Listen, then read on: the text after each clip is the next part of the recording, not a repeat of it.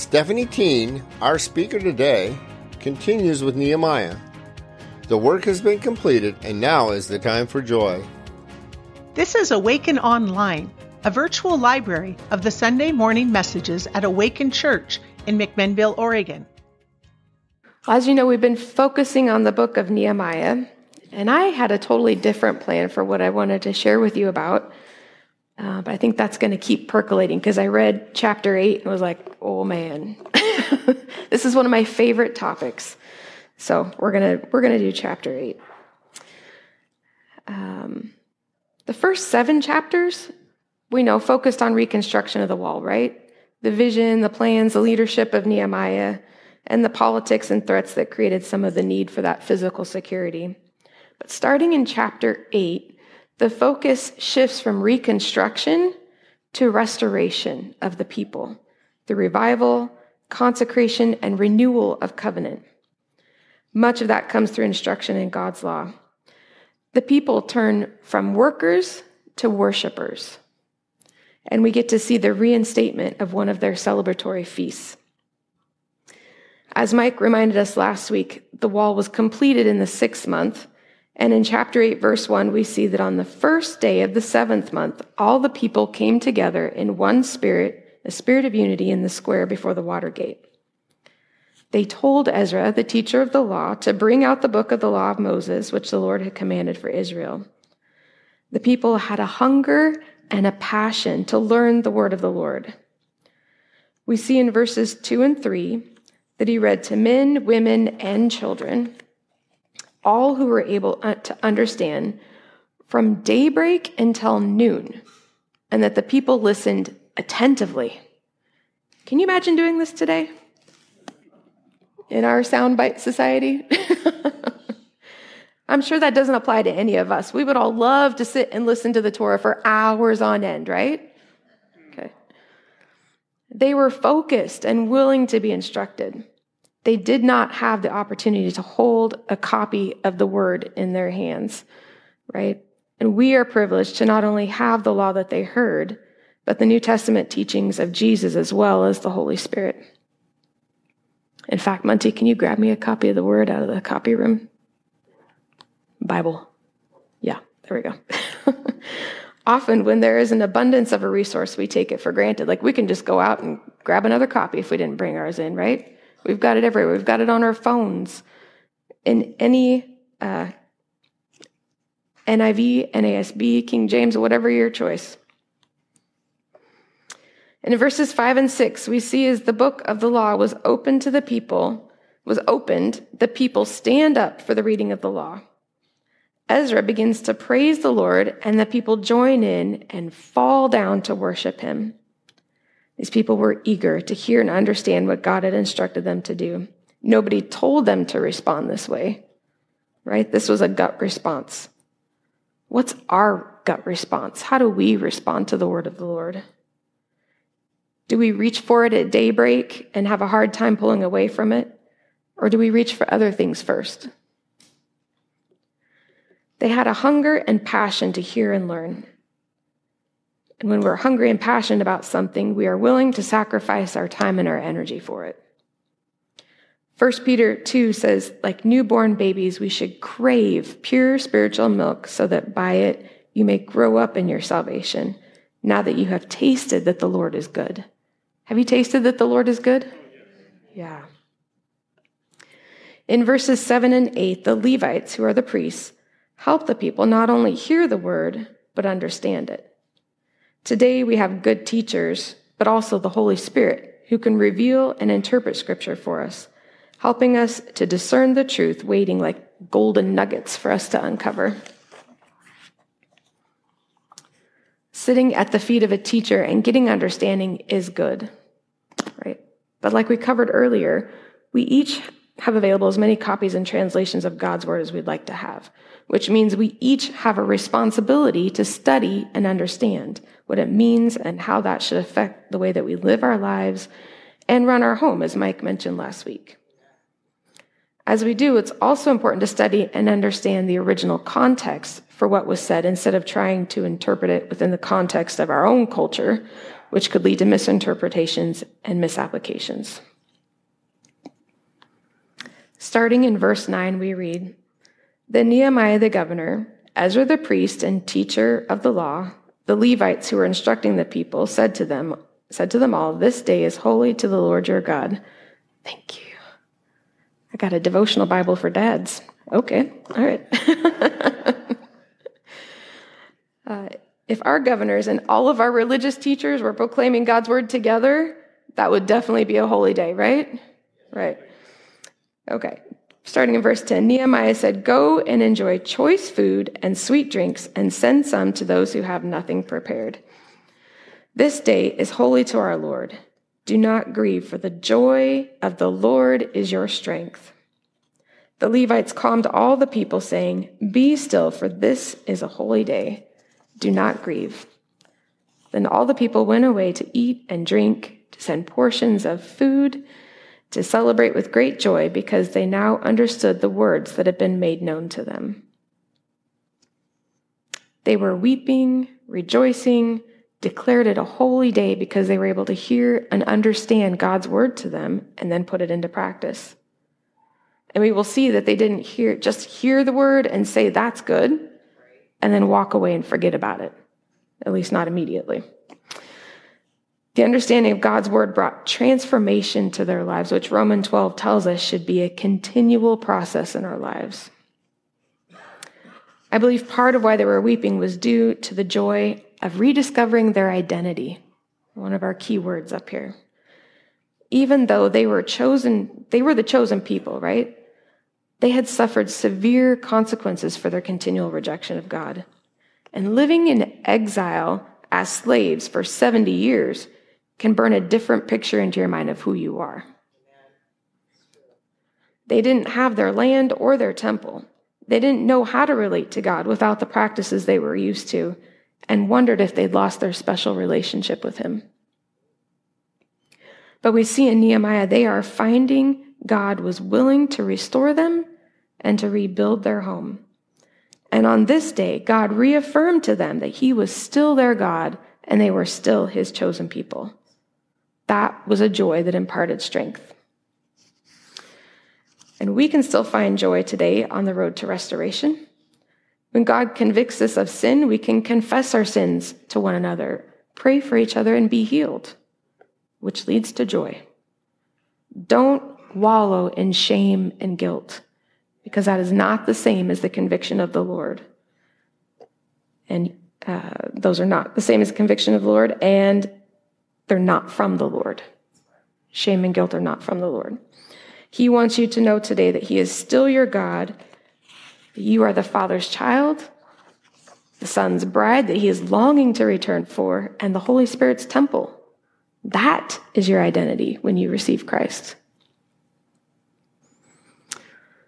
So the next day, the day, the second day in the seventh month, we read that the heads of each family came together again and continued to search God's law. What they found led them to celebrate the Feast of Tabernacles. So we're going to start reading in verse 13 until the end of the chapter. On the second day of the month, the heads of all the families, along with the priests and the Levites, gathered around Ezra the scribe to give attention to the words of the law.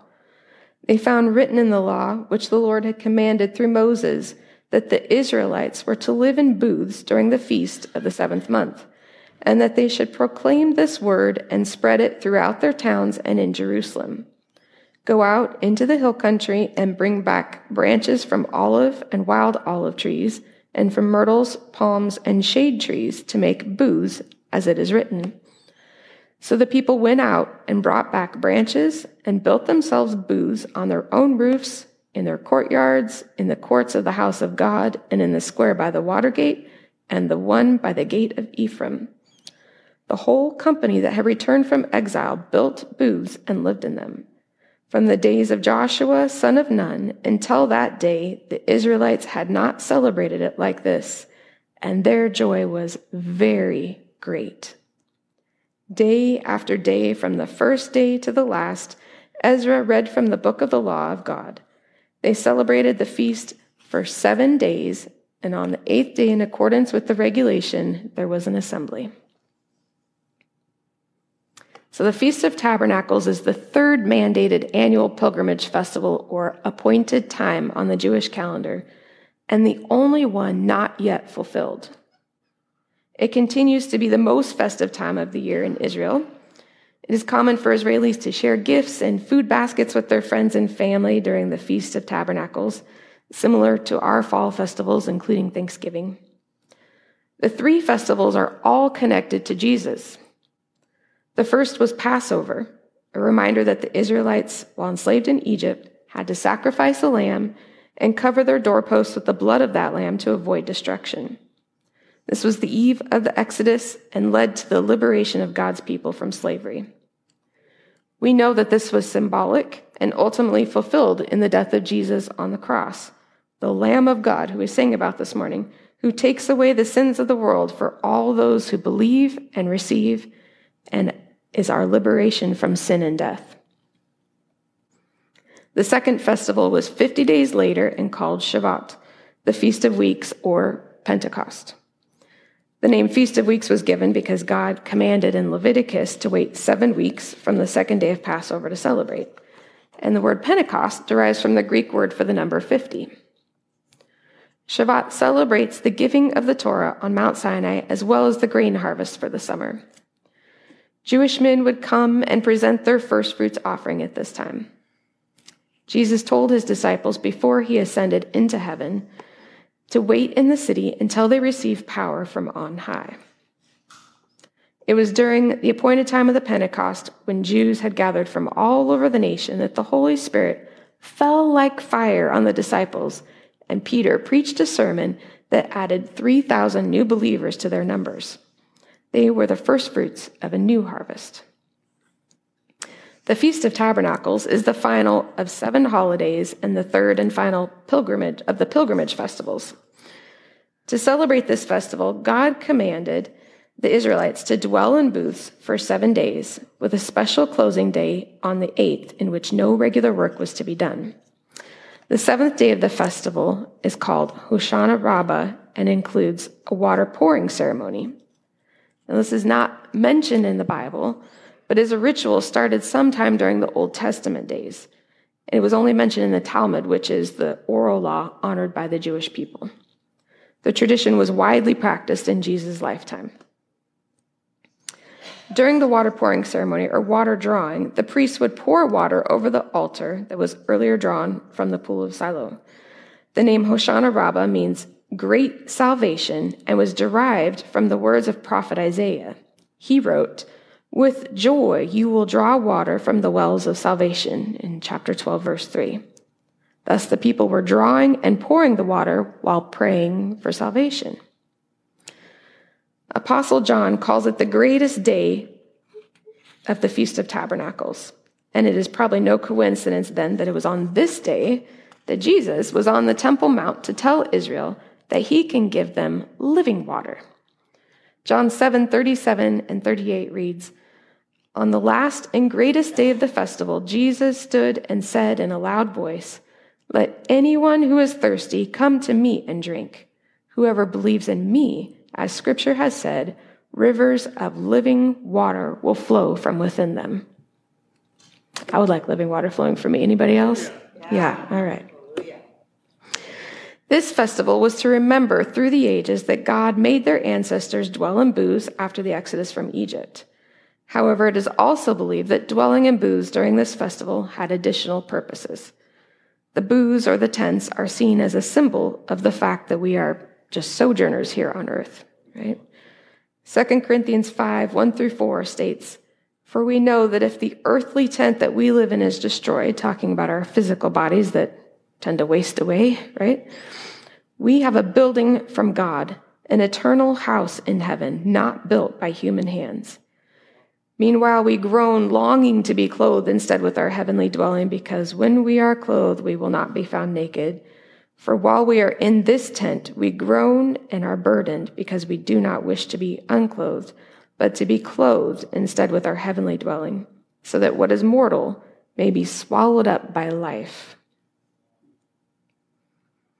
It is easy to get caught up in what we can see, in the temporary. We need to continually long for the unseen that will swallow up what is mortal. Sheltering in booths or tents is also a reminder to people that we must look to God for sustenance. He was the one who provided the manna, the quail, and the water and kept them from harm. Again, we have an abundance of resources in our country and we take food and medical care for granted sometimes. Additionally, the temporary structure, which was not completely closed off to the elements, is a reminder that God is the only true source of security and peace. The message of the Feast of Tabernacles is also about the future, the second coming of Messiah, which is the part that has not yet been fulfilled. This will be a joyous day for all who know him. When the Messiah comes, he will collect the harvest for the Father's kingdom. In Jewish synagogues, people often read from the book of Zechariah, especially chapter 14, where we find this is the one feast that is promised to be celebrated when Jesus returns to rule and reign. Zechariah 14 clearly spells out that there will be some terrible times, as well as a massive earthquake that will split the Mount of Olives in two then the Lord God will come and all the holy ones with him, it says in verse 5. Starting in verse 6 of Zechariah, it says, On that day there will be no light, no cold or frost. It will be a unique day without daytime or nighttime, a day known to the Lord. When evening comes, there will be light. On that day, living water will flow out from Jerusalem half to the eastern sea and half to the western sea, in summer and in winter. The Lord will be king over the whole earth. On that day, there will be one Lord, and his name the only name. The whole land, from Geba to Rimmon, south of Jerusalem, will become like the Arabah. But Jerusalem will be raised up and remain in its place from the Benjamin gate to the side of the first gate, to the corner gate, and from the tower of Hanel to the royal wine presses. It will be inhabited. Never again will it be destroyed. Jerusalem will be secure. This is the plague with which the Lord will strike all the nations that fought against Jerusalem. Their flesh will rot while they are still standing on their feet. Their eyes will rot in their sockets, and their tongues will rot in their mouths. Doesn't sound good. Yeah. On that day, men will be stricken by the Lord with great panic. Each man will seize the hand of another, and they will attack each other. Judah too will fight at Jerusalem. The wealth of the surrounding nations will be collected, great quantities of gold and silver and clothing. A similar plague will strike the horses and mules, the camels and donkeys, and all the animals in those camps. Then the survivors from all those nations that have attacked Jerusalem will go up year after year to worship the King, the Lord Almighty, and to celebrate the Feast of Tabernacles. If any of the people of the earth do not go up to Jerusalem to worship the King, the Lord Almighty, they will have no rain. If the Egyptian people do not go up and take part, they will have no rain. The Lord will bring on them the plague he inflicts on the nations that do not go up to celebrate the Feast of Tabernacles. This will be the punishment of Egypt and the punishment of all the nations that do not go up to celebrate the Feast of Tabernacles. Do you get the idea that this is an important festival to the Lord? Yeah. The fulfillment of this feast gets closer every day. I look around and I can see signs of fall approaching. The leaves are already starting to change color and drop on my flower baskets and trampoline. the squirrels are busy. The wasps are even more angry. As much as I don't want to lose summer, it's clear that fall is coming. Once fall finally arrives and I give myself over to it, then I'm about all things fall. But for now, I don't want to think about it, right? Similarly, we can read scripture and know that we are close to the return of Christ and the prophetic fulfillment of the Festival of Tabernacles. One exciting thing that I heard at the IF conference in February that I shared with some of you is that about 10 years ago, it was estimated that translating the Bible into all the heart languages, which scripture indicates will be done before Christ's return, would take about 100 years, they said 10 years ago. However, several organizations unified their efforts, and now, just 10 years later, they estimate they will have all scriptures translated by 2033, only 10 more years from now. It's amazing what a spirit of unity can do, right? That work has been greatly accelerated. I heard two analogies yesterday when listening to the audiobook Resilient by John Eldredge, which I highly recommend. He noted that a compass, when it reaches true north, just spins and circles and starts to look chaotic. Similar to when a dog knows his master's return and begins to kind of go wild, right? Perhaps that explains some of the chaos we see in our world. Our master, our true north, is not far off. We've been warned to stand firm until the end.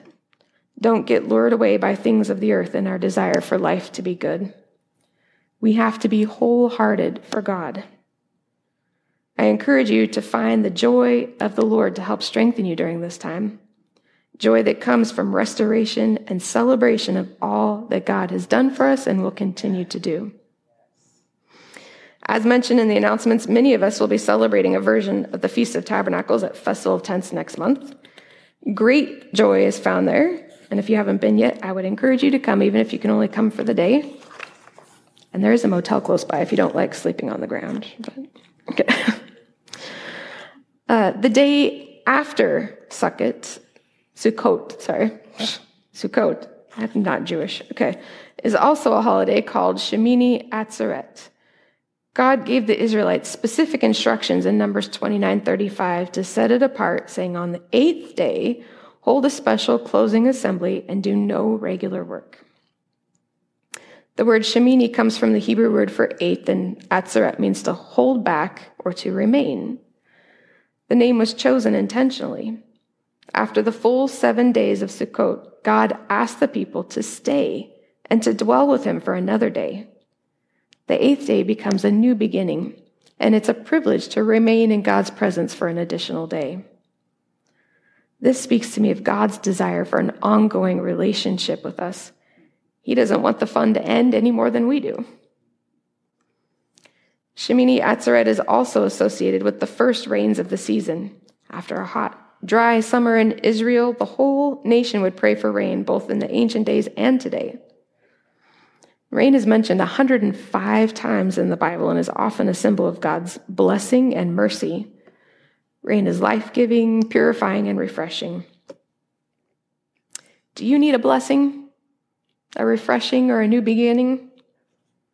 Well, we have some people ready to join you in prayer for that if you like. Do you want to remain in God's presence? Do you just want to worship Him for all He's done? Feel free to remain. Continue to worship, glorify Him, and give thanks to God. Otherwise, you're dismissed to go in the joy of the Lord and have a great weekend. Thank you. Thank you for joining us today. For more information about Awakened Church, please visit our website, awakenmac.com. That's A W A K E N M A C dot C O M.